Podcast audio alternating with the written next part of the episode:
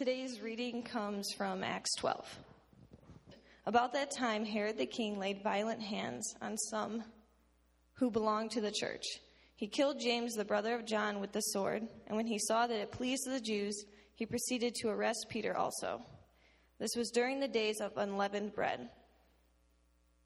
And when he had seized him, he put him in prison, delivering after the Passover to bring him out, the, out to the people.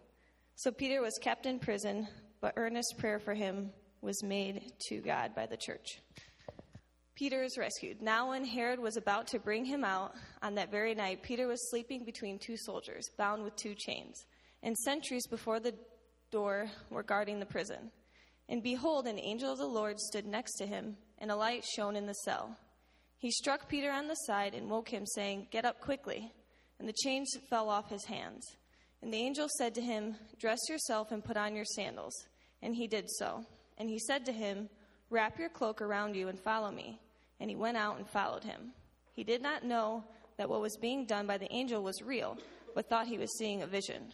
When they had passed the first and the second guard, they came to the iron gate leading into the city.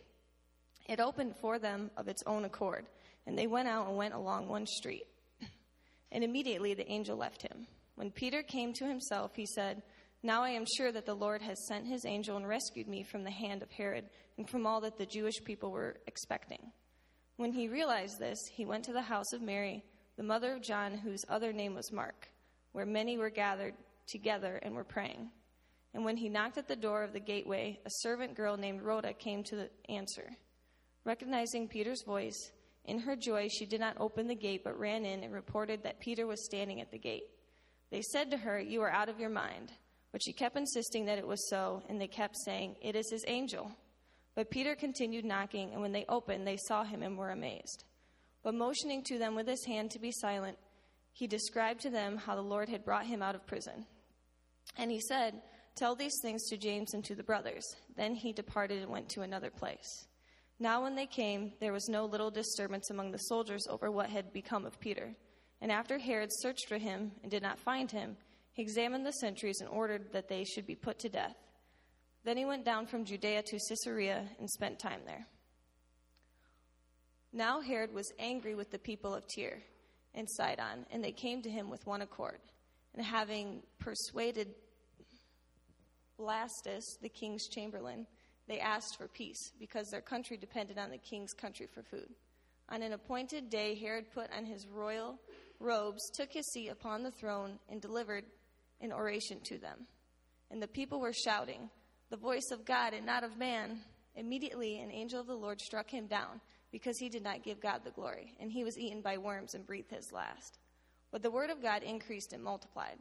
And Barnabas and Saul returned from Jer- Jerusalem when they had completed their service, bringing with them John, whose other name was Mark. This is God's word. Praise the Lord. Hey guys, let's pray together. Thanks, sis.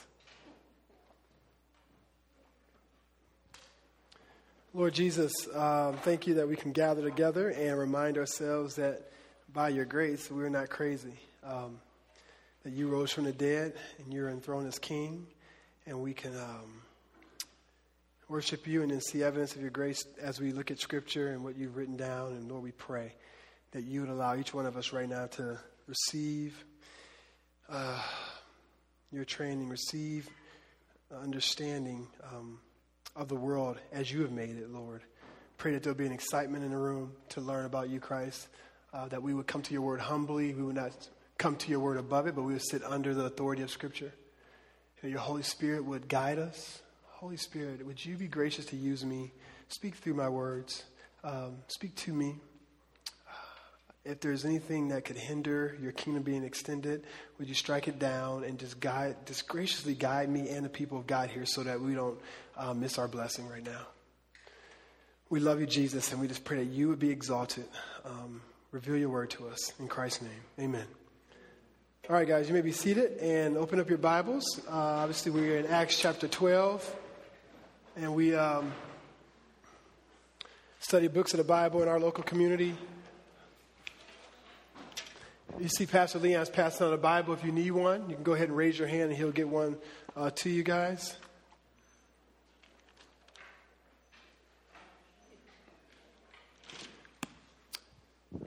Just a little few a few ground rules. Uh, we just like to always share that. Uh, please ask questions if they if you feel like they'll be an encouragement to the body as we're just trying not to just learn more, but we really want to be able to worship Christ through our understanding. And so we see that as happening when we as a covenant community are participating.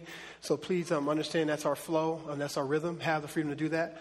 Um, we, we, we do different things. Usually, if there's a big chunk of text, I'll just go ahead and, and, and take the passage and, and, walk through it with us. Um, I try to do something different today to see what happens as we read the word once, then we're going to go through it again and to see us just keep getting all this word. So that's our, our heart desire there, that the Lord would, would um, be using his word. We trust uh, in the power of, um, of God using scripture, and that hopefully our studying the word would help us in worship because there's a lot to cover, um, and we've had a lot of fun doing a lot of cool things exalting Christ. I'm going to jump right in. Just want to ask you guys um, if you are new to our series, uh, stay and hang out and enjoy the rest of the series. I want to ask you to go to our website and maybe do a little catch up on 11 chapters. It's a little homework for you. Um, and just know uh, where our flow is. I'll probably summarize next week um, to catch us up to where we are now. But we're in chapter 12. Uh, we've seen in the last couple of chapters, um, as God has now is establishing his people, we've seen uh, kind of like an entrance of, of, Saul, who is now Paul. He hated Christians, got Christians killed, uh, becomes a Christian, uh, and then begins to pr- uh, pursue Christ and preach the gospel. Then we see an entrance of Peter back in the, in the, uh, in the journey a little bit um, as a leader. Um, we begin to see uh, the, the, gospel began to reach not only just Jerusalem, not only Samaria, but the uttermost parts of the world. Uh, this is what we've seen that, the, that God has saved his people, he's grafted his people, he's poured his spirit in his people, and he's sent them on mission, and that that mission is being accomplished, and things are expanding for God's glory. Okay, and so now we enter into this piece here in chapter 12, and there's many things that we're that I think we're going to learn from this passage. Um, what's going on practically, though, I'm pretty sure that one of the reasons the author put this here is because we're beginning to see kind of an exit of, of Peter, and then we're going to see kind of an entrance of Paul. So Peter kind of gets most of the airplay. This is more for you Bible study guys as you're um, reading the scriptures. Peter gets most of the airplay uh, between chapters 1 through 12. And then you're going to see this huge switch uh, between Peter and then Paul in Acts 13 all the way through chapter 28. And then you get like a little cameo appearance of Peter in 15 and things of that sort. But for the most part, uh, this is one of the ways that the author is kind of transitioning characters, um, but showing you what God is doing in the world. Praise the Lord. We're going to jump right in. Uh, I want us to be encouraged just to see this story. Always remember, put your first century glasses on if you can. Um, just be a first century Jew, see it from their perspective, and see what God is doing here. And ask yourself, what questions are being asked of the people that, they, that God was trying to answer? And then from that, ask yourself, what questions are being asked in your community? as you're on mission? And what questions are being asked of yourselves that the scriptures are answering, okay? keep those before you as you're reading through the text and as we're studying the scriptures. You guys ready to rock? All right, verse 1. You ready? All right, it says in the scriptures, about that time, we just, uh, about that time, Herod, uh, the king, laid violent hands on some who belonged to the church. Now remember, churches now begin to be persecuted. Actually, by the persecution of the church, we begin to see an extension of God's hand in other places, right? Well, now we're seeing, uh, it says that Herod, this king, is, uh, is laying hands and, and, doing, doing bad things to people in the church. And, and that he's basically a mean brother who's an enemy of the church, right? Uh, gives you insight, which is, which is, which is um, interesting of the motivation behind why he's doing what he's doing, right? In verse 3, look what he says. I'm sorry, in verse 2, it says, He killed James, the brother of John, with the sword in verse 3, and when he saw that it pleased the Jews, right, he proceeded to arrest Peter also. You see that? And so I want to propose to you what's interesting here is, um, is in essence, it, it doesn't even tell you like why he killed James. Um, what, you, what you do know is a couple things. You know that uh, basically people were very frustrated with this, these groups of people called the Way, which are these people who now who are called Christians, and we got that from last week. They're frustrated with these guys, so you knew that some of the Jews didn't like the Christians, right? And, and it seems right now that Herod was a people pleaser in verse uh, in verse 3. And so I don't even know if there was a, religi- a religious or judicial conviction behind why he even killed these guys. It seems to me to be a political prey right? A political play. And, and, you know what the issue is? It seems to me that he loved the praise of men. That, that I just think it's interesting that, man, if he killed someone because he loved more what people thought, that would just be really sad. But have we seen this before? Have you seen this before? Where have you seen this at? Being a political move to, to kill Christians, to get on the good side of the Jews. Yeah, you see, you see, and you see this in Pilate, but you also see this in Herod in, in, in chapter um, three of Luke, right? Uh, when right when he puts John the Baptist in prison, right? Right to just to, to, to get some, some some street cred, as it were.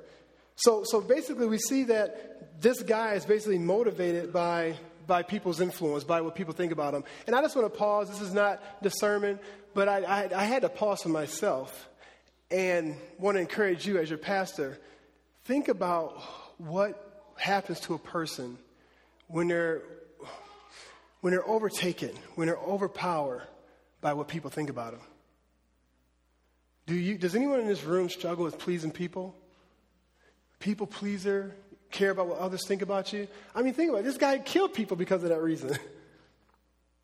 And this again, this is not the, this is not the sermon here, but I thought, man, it, it, there's there's some implications in scriptures that I almost want to pause sometimes. And I thought about this. I thought, man, it's interesting when I I want to be careful in my own life. I realize that I'm a people pleaser when I really want to be an influencer of people. Now, what I mean by that is that if I really want people, if I want to have sway in people's life, I'm going to probably want to do things to make sure I can have that sway. And so I just want to encourage us to pause and just to ask the Holy Spirit to allow us to be way more concerned about what Jesus thinks than what people think. And there's a myriad of reasons why we want to do that, but one in particular, what I've seen with all of us who struggle with, we struggle with people pleasing, is it messes up your discernment. Right? Is that you, it's hard to have good discernment.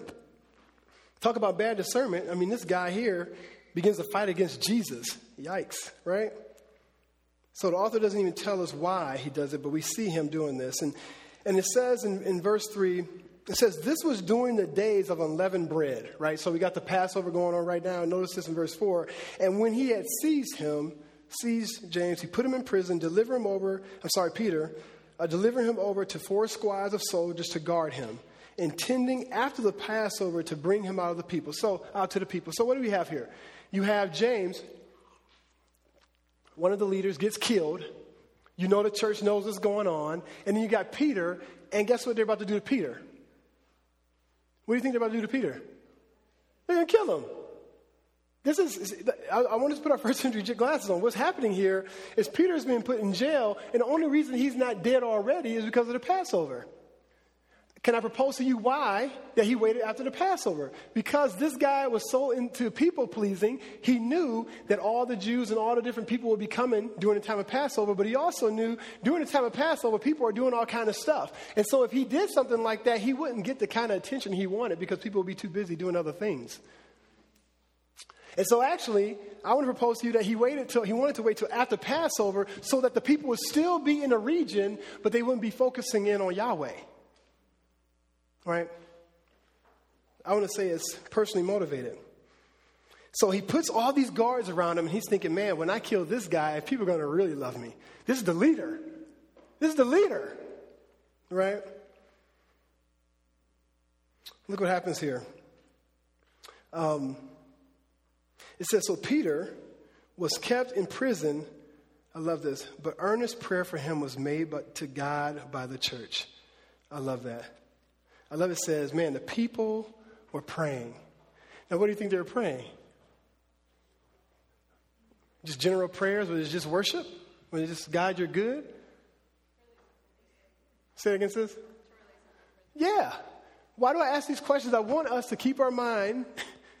this is history. This has happened, right? And so they know that James has been killed, and they see their leader in jail. So I, am pretty, I think it's safe to say, I agree with my sister Colette that they're like, man, Lord, would you, would you release Peter? Would you, Lord, would you show your power? Right? They're kind of nervous. They're hiding out. Would you release him, Lord? Look what it says. People were praying. Peter's captured in verse 6. Now, when Herod was about to bring him out on that very night, so this is the night, he's about to be killed. He's about to be a, another martyr for Jesus. That probably would, that would have rocked the church for sure. It says Peter was sleeping between two soldiers bound with two chains and sentries, which are these guards, right? Uh, before the door, uh, they were guarding the prison. And in verse 7, it says, And behold, an angel of the Lord stood next to him. Love this. Now, notice this. You ask yourselves as you're reading the text, what is God trying to teach us from the perspective of, of Peter and from the perspective of Herod? Notice this. So the, the Lord appears here, okay? Sitting next to him, a light shone in the cell. He struck Peter on the side and woke him up. Get up. Get up quickly. Right? And the chains fell off his hands.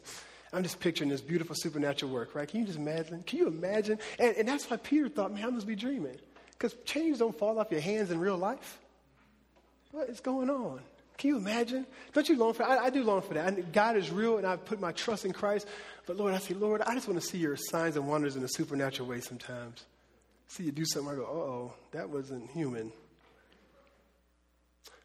It says, And the angel said to him, Dress yourself and put on your sandals. And he did so. And he said to him, Wrap your cloak around you and follow me. Get up, get dressed, we got to leave. Verse 9, and he went out and followed him. So the angel doesn't leave him, him, let me follow him. Says he did not know um, that what was being done by the angel was real, but thought he, he was seeing a vision. When they, they had passed the first and the second guard, they came to the iron gate leading to the city. So they're just walking past the guards, you know. And, I mean, can you imagine? It's like, are these guys going to wake up? And I wonder, you know, I'm pretty sure, you know, Peter's kind of tiptoeing. I'm pretty sure the angel wasn't tiptoeing. Right? I'm sure the angel was like, you know. But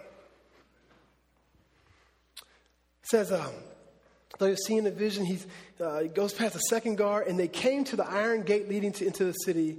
And I just love how the author, again, wants to just to show you that just that, that sense of the divine path of what God is doing. He says, it opened for them on its own accord. The author didn't have to put that in there. I just love how the author just wants to remind you that God is doing this. So, why is God showing us this? Why is He showing you this today? Ask yourself that.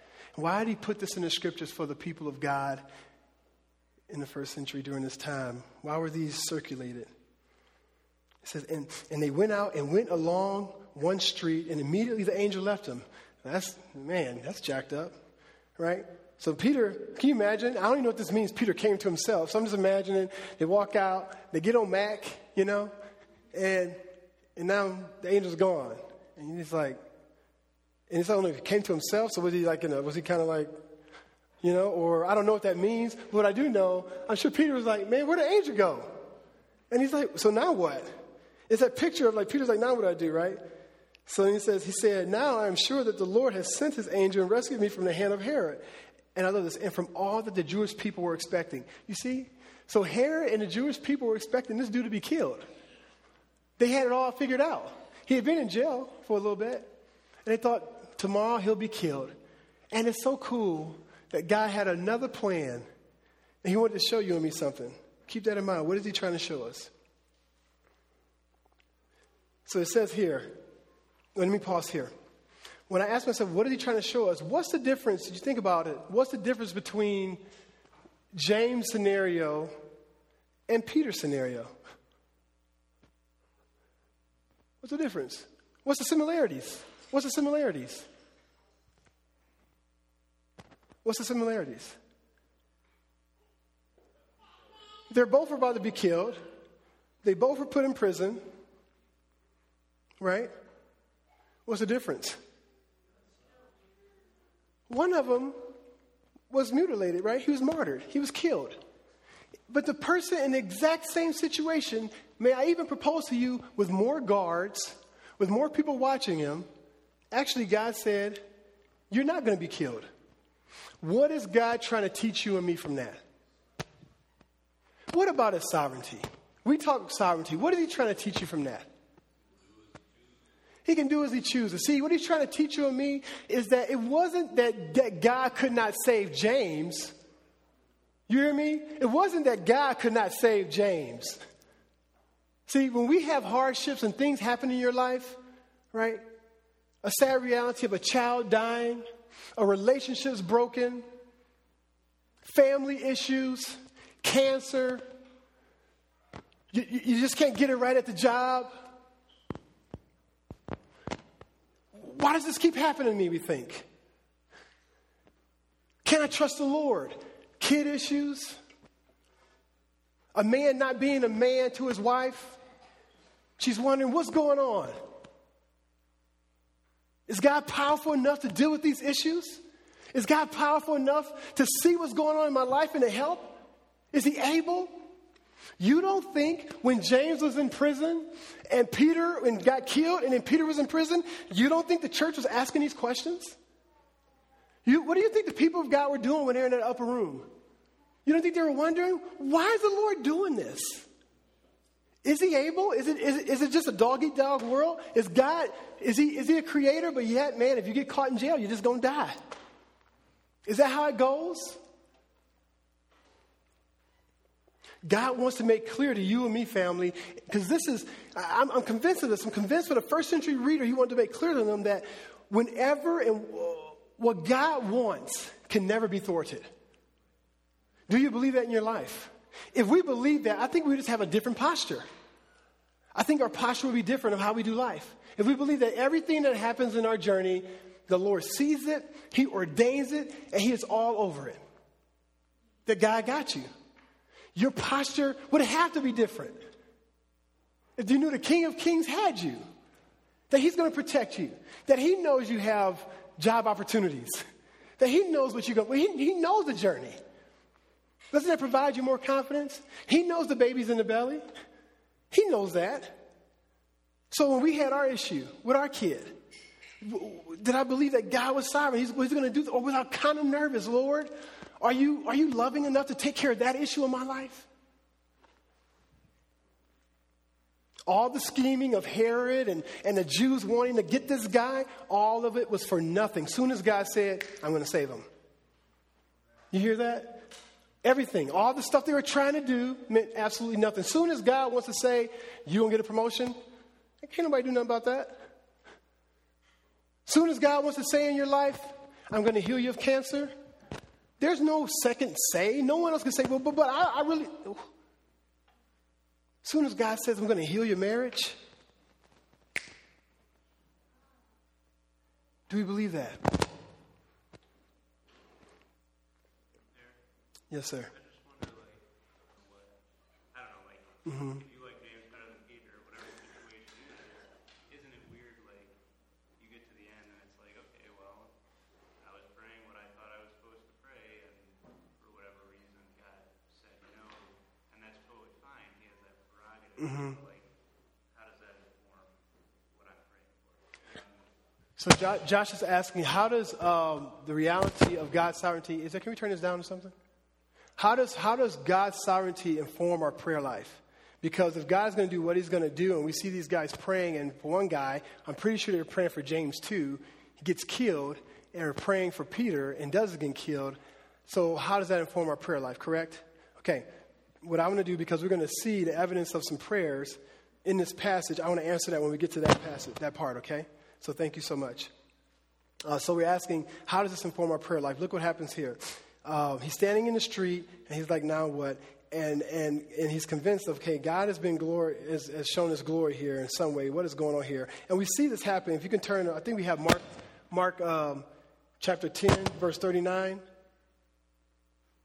Let me bring it out some, maybe. Look, it says, uh, what I, what I, what I, I, bring this up because we saw this already proclaimed in Scripture that basically uh, James would probably have to drink the same cup anyway. So, so in essence, uh, as it were, uh, this was already talked about. It says, And James and John, the sons of Zebedee, came up to him and said to him, Teacher, we want you to do for us whatever we ask of you. And he said uh, to them, What do you want me to do for you? Uh, this is the brother who got killed. And they said to him, Grant us to sit one at your right hand and one at your left in your glory. Jesus said to them, You do not know what you are asking. Are you able to drink the cup that I drink, or to be able to be baptized with the baptism with which I am baptized? And they said to him, We are able. And Jesus said to them, because they didn't know what they were saying when they said that, right? Because what cup was Jesus about to drink? Death, right? He says, The cup that I drink, okay, you will drink. And with the baptism with which I am baptized, you will be baptized. Uh, and so, just that this was even talked about, uh, James dying, as it were, uh, we see God fulfilling his, his plan for his glory. But I do want to bring up, talk about that, that prayer component in a moment. We go to verse 12. Get down and look at your Bibles. Verse 12, it says, When he realized that he went, uh, what was going on, when he realized this, he went to the house of Mary, the mother of John, whose other name was Mark. Historically, people think this is Mark, actually, the Mark who wrote Mark, um, where, uh, many, uh, where many were gathered together and were praying. So here these guys are praying, and when he knocked at the door of the gateway, a servant girl named Rhoda came to answer. Recognizing Peter's voice in her joy, she did not open the gate. Ain't that funny? Okay, so imagine that, right? So he's on the block, he's in the street, he's still nervous, and we're going to see that he's nervous. We're going to see evidence of that, okay? Because he knows if somebody still sees him, he goes back to prison. So he wasn't overly spiritual about this. All right, you know how you can get overly spiritual. God does something supernatural in your life. You think you're invincible, like you got the, you know, the, the, the nice little the mushroom on uh, Mario Brothers or something. Like, no, he he did not see himself as like invincible. He saw himself as like, look, God bless me, but I need to be aware. So she, he's outside. He knocks. She's so excited. She's like, oh my goodness. She doesn't open the door. She runs. He's going, hey, open the door. Open the door. I'm out here. They're going to get me, right? And so she goes, she goes away and recognizes his voice. She doesn't open the gate. And it says, but ran in and reported that Peter was standing at the gate. And I love this part here. It says, they said to her, you're out of your mind. Right? Now, what do you think about that? You know what I love about this? This is like clear evidence of like, um, as it were, some faithless prayers. They're praying at that moment for Peter to be released. She says, Peter's at the door. They say, Shut up, girl, you crazy. Lord, please release Peter. In the name of Jesus, release him. Right? I love that because that reminds me of myself. You know? So they're like, You're out of your mind, girl. She's like, No, but it says, but she kept insisting that it was so, and they kept saying, It is his angel. You know what? Because you know he dying tomorrow, so maybe the angel, you know, it's his angel. Um, but Peter continued knocking, and when they opened, they saw him and were amazed. Awesome. So they're amazed. And it says, but motioning to them, this is why you know that he was still kind of nervous. He says, but motioning to them with his hand to be silent. Right? Be quiet. Be like, Peter, Peter, shh, shh. Hold on, let me tell you what happened. I'll tell you. Let's go inside. Open the door. Right? It's the mindset. Now, to answer Joshua's question that we see right here, Want to, should I grab the handheld?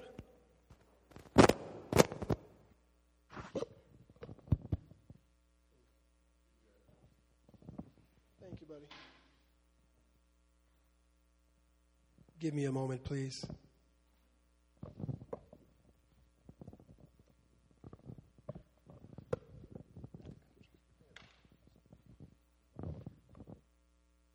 buddy. Um,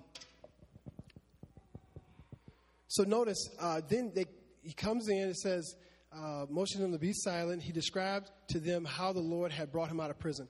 Now I want to answer Josh's question. You're right. is that at the end of the day, what we see is in God's sovereignty, we see the people not, not hinder their prayer life at all. But what we do is we submit our prayer life to a sovereign God. And so in our prayer life, we can ask for God's desires. And I always tell people theologically, I, I think it's, a, it's, it's, it's, irresponsible to say that God, man, maybe He didn't answer your prayer. He answers all of our prayers, okay? But they're either yes, no, or wait, okay? He answers them. And so that's the cool thing about our sovereign God is when you ask God clearly for something, this scares us, right? Because you ask God clearly for something, and then He'll tell you no. And a lot of us don't want to hear no right? But sometimes he'll do that, right? You'll ask him to heal you from a sickness. You'll ask him to heal your friend from cancer. And we will pray as a local community. And then that person will still die. And I want to propose to you, it wasn't that God did not hear our prayers. He loves his people. He hears our prayers. You know what he said? He said, actually, you don't know all the stuff. I'm going to say no to you. I'm going to have to sadly kill him or her because I got greater glory in my plan that you have no clue about. And that is not exciting for us as people who are not Jesus, who are not God. But that is exciting when we grasp hold and when he spends all this time in Scripture over and over again with story after story trying to graft in us a belief in his sovereignty and his goodness. Because when we believe that God is truly good, which is, I propose, one of the main reasons why we do our things and do our stuff is we have an, uh, we have a lack of understanding the goodness of God. We don't trust that God is really good, and then we try to fulfill ourselves with our own selfish int- intentions and desires. So when we believe that God is good, and not only is He good, but He's able to do whatever we say He want, we want Him to do, and He's able to do what He wants to do, and He's good, which means we got to believe also in His sovereignty. It makes no sense to have a good God who's not all powerful. Okay? So we believe, and it's, and, it's, and it's scary to have a sovereign God who's not good. But we're saying when we believe in a sovereign God who's powerful over all things, and that that sovereign God who created you and me, who intimately is involved in our life, is also good, we can rest. And so basically, what we do when we come together in small groups and, and our big gathering here, we remind ourselves in a world that tries to tell you and me that God is not sovereign, and that if you believe He's sovereign, let me tell you the other thing, then He's not good that's what the world does all day, all week. He tries to get you and me to believe those two lies. Because if you believe one of those lies, your life will be just dis- discombobulated. It'll be crazy. You'll, you'll always have issues. We'll always have issues. It's when you and I come to grips with God's goodness and sovereignty, can we now pray and want to pray knowing I'm praying to a good God who always answers my prayer? Always. And then no matter what the answer is, I trust him. And you know what? I tell you something I'm just keeping it. When you become, when you're a parent, I mean, it just it just hits you because you look at your kid and they're standing at the, the, the pool and they're scared to jump in the pool. And guess what? As a as a loving dad and mom, you know what your issue is? You mad. You know why you mad? You're like, he doesn't trust me. He thinks I'm gonna let him die. He thinks I'm gonna let him jump in this water and and and, and, and he's not gonna be okay, right? As a parent, we get caught up. Bro, I'm daddy. Trust me. And as a gospel center daddy, we go, oh, this is what I model to my father. My sovereign God who has, I, I know how to swim. I'm standing in four feet of water. And my hands are all over you already. And I'm asking you to jump in and trust me. And you say, no, I, I'm, I don't, no, no. And you're like, do you believe that I, that I have enough power to keep you alive? Hey, wait, wait, okay. Do you believe I'm good? That I'm not going to drown you? Because I can have all the power, but if I'm a sick, weird dad, you might still be scared, right? Because you might still get drowned, right? But if I'm a good dad, right, but my arms are atrophy and I don't know how to swim, then I'm impotent. But if I'm a good dad and I'm a good swimmer and I'm standing in three feet of water and I got my hands over my son, why are you scared? And that's what God says to you and me, moment by moment, every day. Right? That's what he says. Why are you scared? I control everything. You don't have to be scared. I'm good. So I propose to you what he's trying to teach these guys in this moment is that although you've seen one of your leaders die, what I had to do to make it elementary sometime for all of us, right? For all of us to make it elementary, I had to provide almost the same scenario I'm going to provide the same scenario so you don't go, well, no, it was because he did this and because this happened. No, no, no, no, no, no. Okay, let me, because I know I got to be patient. This is the father talking. I'm going to give you this scenario and I'm going to kill him and I'm going to give you the exact same scenario and I'm going to keep him alive even with more issues and show you, believe that what I'm trying to do here, I will accomplish. Do you see that, guys? You see what the father's trying to do with this, with this local church? You see what he's doing? So,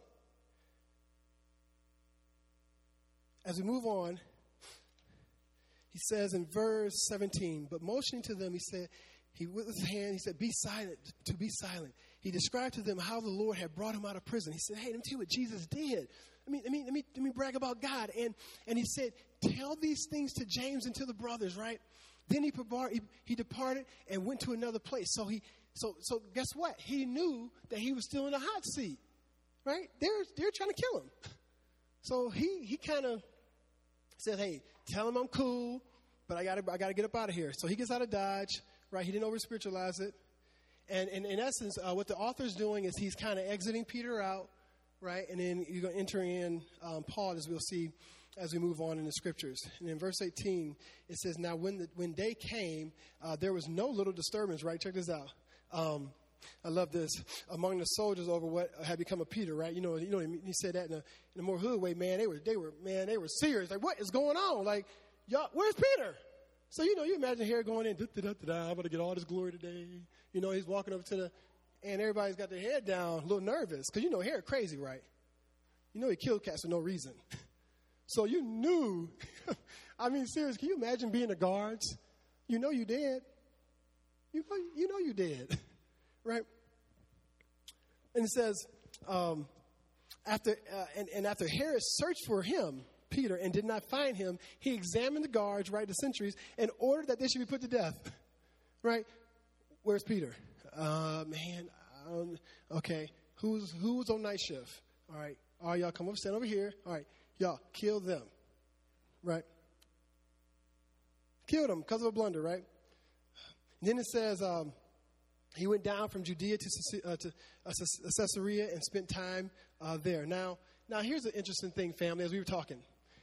At this point, what's happened to Herod? Okay, Herod had this pride. I want to be the man. I'm going to kill these guys to get approval from people. And then God totally thwarts his plan, right? Totally thwarts it. And you know it was supernatural. And you would think Herod would know it was supernatural. At this point, I would think he would say, okay, let me just calm down, right? It's almost like God giving a warning. You ever had that happen in your life? I've had it happen in my life where God is like, you want something? I'm going to totally say no. And I want you to figure it out. And if you keep playing with fire, you're going to get burned. See, some of us need to have that, I think, in our life where we keep tempting the Lord. and He's like, Look, I'm trying to be patient. And this guy, instead of saying, I'm going to stop being arrogant, he continues on. Look what it says. The, Lord, the author gives us another scenario the, to look into here and to see how crazy he was and how his heart was for his own glory. Look at this, look at this scenario. He should have stopped. It says in verse 20 Now Herod was angry with the people of Tyre and Sidon, and they came to him with one accord and having persuaded Blastus, the king's chamberlain, which, which basically means like the guy, uh, the, the, word means like literally bed chamber, which, which basically is talking about the, the guy who keeps all the treasure. So this guy's pretty influential, okay? Uh, and they asked for peace because the country depended on the king's, um, because the country depended on the king's uh, money and thing, country for food, basically. And so I don't, I remember we talked a while ago about the famine. I don't know if it was that famine, but it is historically accurate that there's a famine going on during this time, which I think is beautiful if, it, uh, if it's the same famine because it just shows you the fabric of how theology and history works together, and you see it all happening in Scripture. Okay? So what you have here is you have these coastal cities. This gets paint the picture so you can see what's going on here. Have these coastal cities uh, that, that, are of Syria, and, and these guys are struggling at some level and they want some food and they're like okay uh, we're to be this be really nice to herod uh, so they'll give us some food okay um, the author doesn't tell you why he's mad because that's not the point the author wants you to see the arrogance in which we were talking about here he wants you to see the pride and it says uh, his self-centeredness actually gets worse uh, it's not up here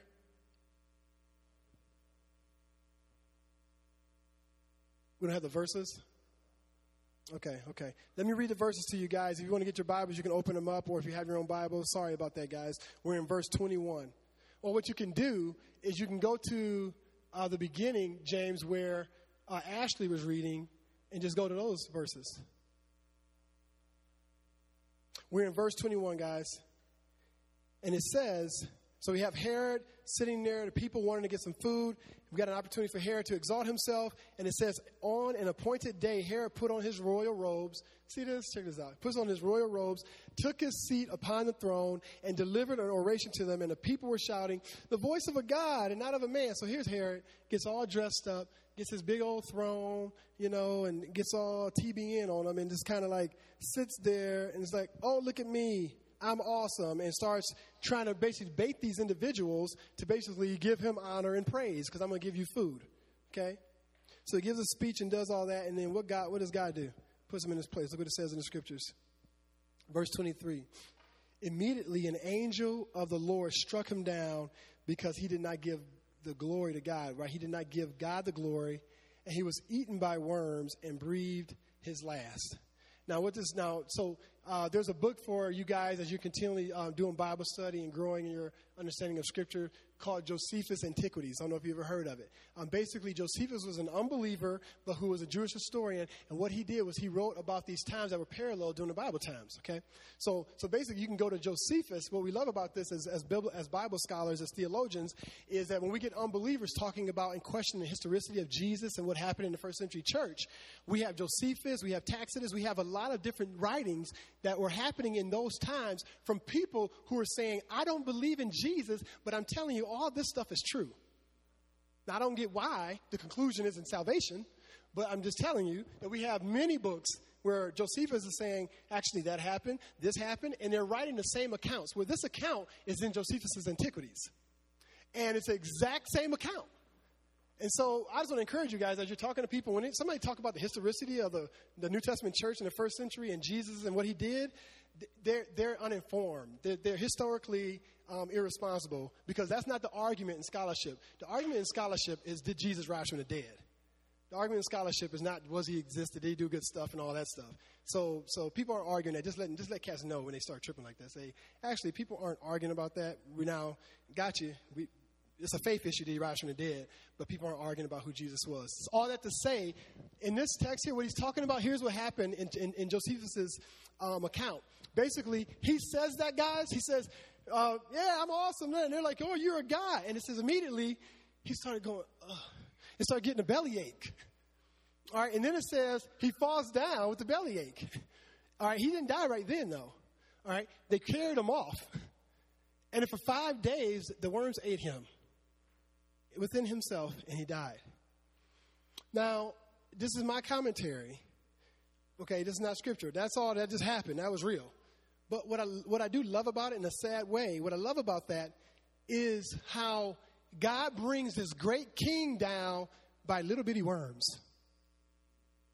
I love the I love the the, the, the beauty of that, of God trying to show us like, you know what? I'm not going to even do something crazy like hit you with a bolt of lightning or like, I'm not going to even try to show you that you're powerful enough for me to have to waste time. I'm going to put a couple worms in you and they're going to just eat you alive. You don't think that humbled Herod? Just a little bit, right? And so says he was eaten by worms and breathed his last. Uh, and to add insult to injury, right? So, so Herod had an opportunity to say, I'm being, I'm being arrogant. I need to calm down. I don't even know Jesus, but I need to be careful and know my place. And he didn't, and then God killed him. All right? At some point, God gets to the point where he's like, I'm just going to kill you. And, and you know what's interesting? What I love about this, this passage here for the people of God?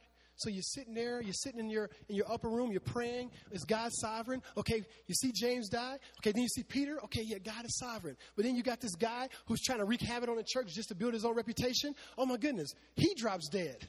Okay, okay, and then guess what happens? Insult to injury. What did the Jews want? What did Herod want? They wanted to dissipate Christianity. They wanted to be to, to just be smothered. Correct? What happens? Look at the verse. Verse 4, verse 24. But the word of God increased and multiplied. You hear me? But the word, you know happened? The very opposite. Is God sovereign? Is the Lord sovereign? See, they thought, oh, you know what? We'll take care of this and we'll do this and this will happen. And God said, oh, you know, and then they, and their plans started working and they're like, oh, we're almost there. And then God, it's almost you get excited and just took the carrot away. Up, oh, stop. Now let me do what I want to do. I'm going to kill you. I'm going to free you. I'm going to grow this body. Just like that. Just like that. So now Jesus is actually gaining more street cred. Why? Because people on the street are going, yeah, that last dude that messed with Jesus, didn't, didn't worms eat him? And he dead? What? No, I think I'm going to be a Christian, dude. Right? Guess what? At the end of this, you know what God was trying to show us? Jesus should be exalted, not Herod. That's what he was trying to show the people. Now, and then I propose to you the last verse is about him, him introducing uh, Paul back in the scene and, and getting ready to do some awesome ministry that we're going to see in the next couple weeks. Here's, I'm going to ask some questions, guys, of the, of the local body. What questions are being asked from the text? I always want you to be asking yourself that about yourself, about our community as we're neighboring. Um, because this, this answers a lot of questions, right? Where, where do you turn when you when you feel insignificant, right? You feel like, can you imagine a church in the first century? They felt, man, I'm kind of insignificant. We're hiding, we're scared, we're praying, we're trying to be faithful to Jesus. Our leader gets killed. Where do you turn? God says, hey, I got you. Guess what? You don't think people in our body are feeling like that? You don't think people in our community are feeling kind of, well, what do I turn? When I, uh, I know, I know the church is supposed to do all but I don't see the power. What, where do I turn? See, no, no, no because you, you, you're not looking with gospel centered eyes. See, because guess what? You can turn to Jesus and every still, everything still works horribly in your favor, right? You can turn to Jesus and still get killed. And Jesus' point is that's not the reason you turn to me. Jesus' point is you turn to me because I am truly the king. I am truly real. And guess what? I will truly win at the end. At the end of the game, Jesus is trying to show Herod, he's trying to show the first century Christians, don't get concerned about your external issues. Be concerned about the fact that I will win. Jesus will win. That's his point what side really wins? You, are struggling. You, man, I'm, I'm, trying to be faithful. I'm trying to love my family. I'm, and I just feel like people in the world who don't even care about Christ, they're just lapping me. They're lapping me around the, the race of the world. They got more money. They got more friends. They have more fun. And, and, and look at us. Here we are in this little old house, and we're trying to walk with the Lord, and we got people fighting and beating each other up, and, and my family's scared to come over, and I'm going, man, well, well, well who's going to win? It seems like the world just keeps winning. God says, No, no, no, no. I will win. And please don't get caught up in those external. The first century people, they had things to look at and go, there's persecution here, there's persecution there. The Jews don't like us. The, the, the powers that be don't like us. We're still trying to figure out who we, figure out who we are. You know, there was a crazy time. And he says, no, no, no, don't worry about all that. Just know, be faithful because I will win. And, and finally, what, what, what Josh was saying, what if um, even with prayer, what if the results I want out of life do not come about? That's the hardest part as your pastor.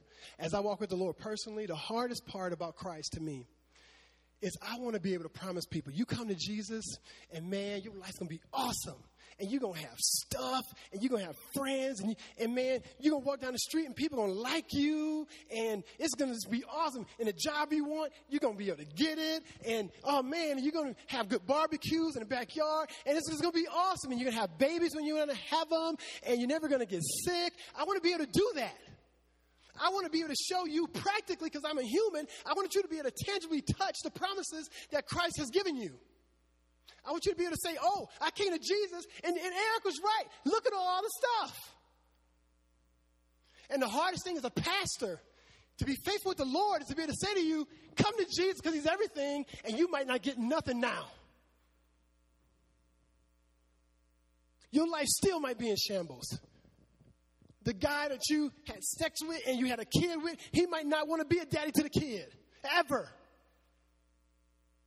You might struggle to the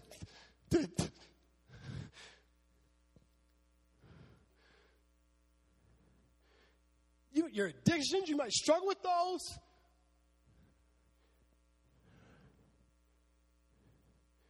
And, and I gotta, I gotta, I gotta, I pray that you and I will, will, will not get caught up in externals. Because God doesn't promise those. He promises eternity with the King. And He promised to be your treasure and to finally give you true life. That's what he promises. He promises peace in the fact that one day he will win. The Lord will win. Not Satan, not your flesh, but the Lord. So, sorry. Um, so simple, right? God is just saying, be about his business. Um, be about his business. So I pray for our church. This is be about his business. That's why it doesn't make any sense. I was talking to a friend this morning. I'm like, well, why do you, why do we do that? Why do we, you, you come here, you move here, and to not give it all to Jesus is like you get the worst of both worlds. Like, why would you kind of like put one foot in Jesus here and have to deal with all the crap of our community and the stuff and the, what the world tells you, and then you still got people ridiculing you and you get the persecution because you're identifying with this church. That don't even make any practical sense. You might as well just jump all the way in because you're already getting dogged. People already think you're weird, right? I'm sorry, I'm screaming. So I'm praying for us to have joy and to be about God's business as a community, to invite people. To, if you're you've been coming here to be disciple, get in discipleship, get trained up, start pointing to men and women in our community. I hope you I hope you're encouraged. I hope you're hearing the gospel that our trust is in Christ alone here. But I hope you're not just coming here and just getting teaching and doing the things you want to do. Plug in. Let's be about Christ's business in our community. That's what he wanted to tell the people. Hey, you see James, you see Peter, I just want you to know that I'm sovereign. I got this. And although it looks kind of weird sometimes in your own life, and as you're dealing with our neighbors and you're talking with them and they have questions, you can answer them. You can answer them with chapter 12. You can say, oh, yeah, you know, I, I hear you, man. These guys, I'm sure they struggle with this. Let's go to the text. But look what God is saying. Guess who's going to win? You see all this drama? Guess who's winning? Jesus. You feel insignificant? I'm sure they did too, right? But guess what? Your search for significance doesn't come in cars and girls and all this stuff. Man, you see what happens when you find Christ? Can I warn you though?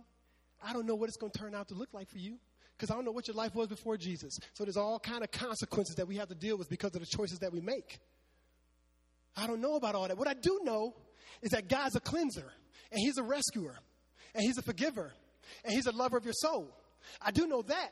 And I do know that God tells me that He will begin to work within me, birth me in the Holy Spirit, and He's going to complete it, and one day I'm going to be with the Lord. I know that, and you can too. You don't think that answers questions in our community? That answers questions, guys. Just go to our neighbors, ask those questions, and let's be equipped by God's grace to answer them. All right? Here's what we're going to do we're going to do a time of uh, tithe and offering and then communion.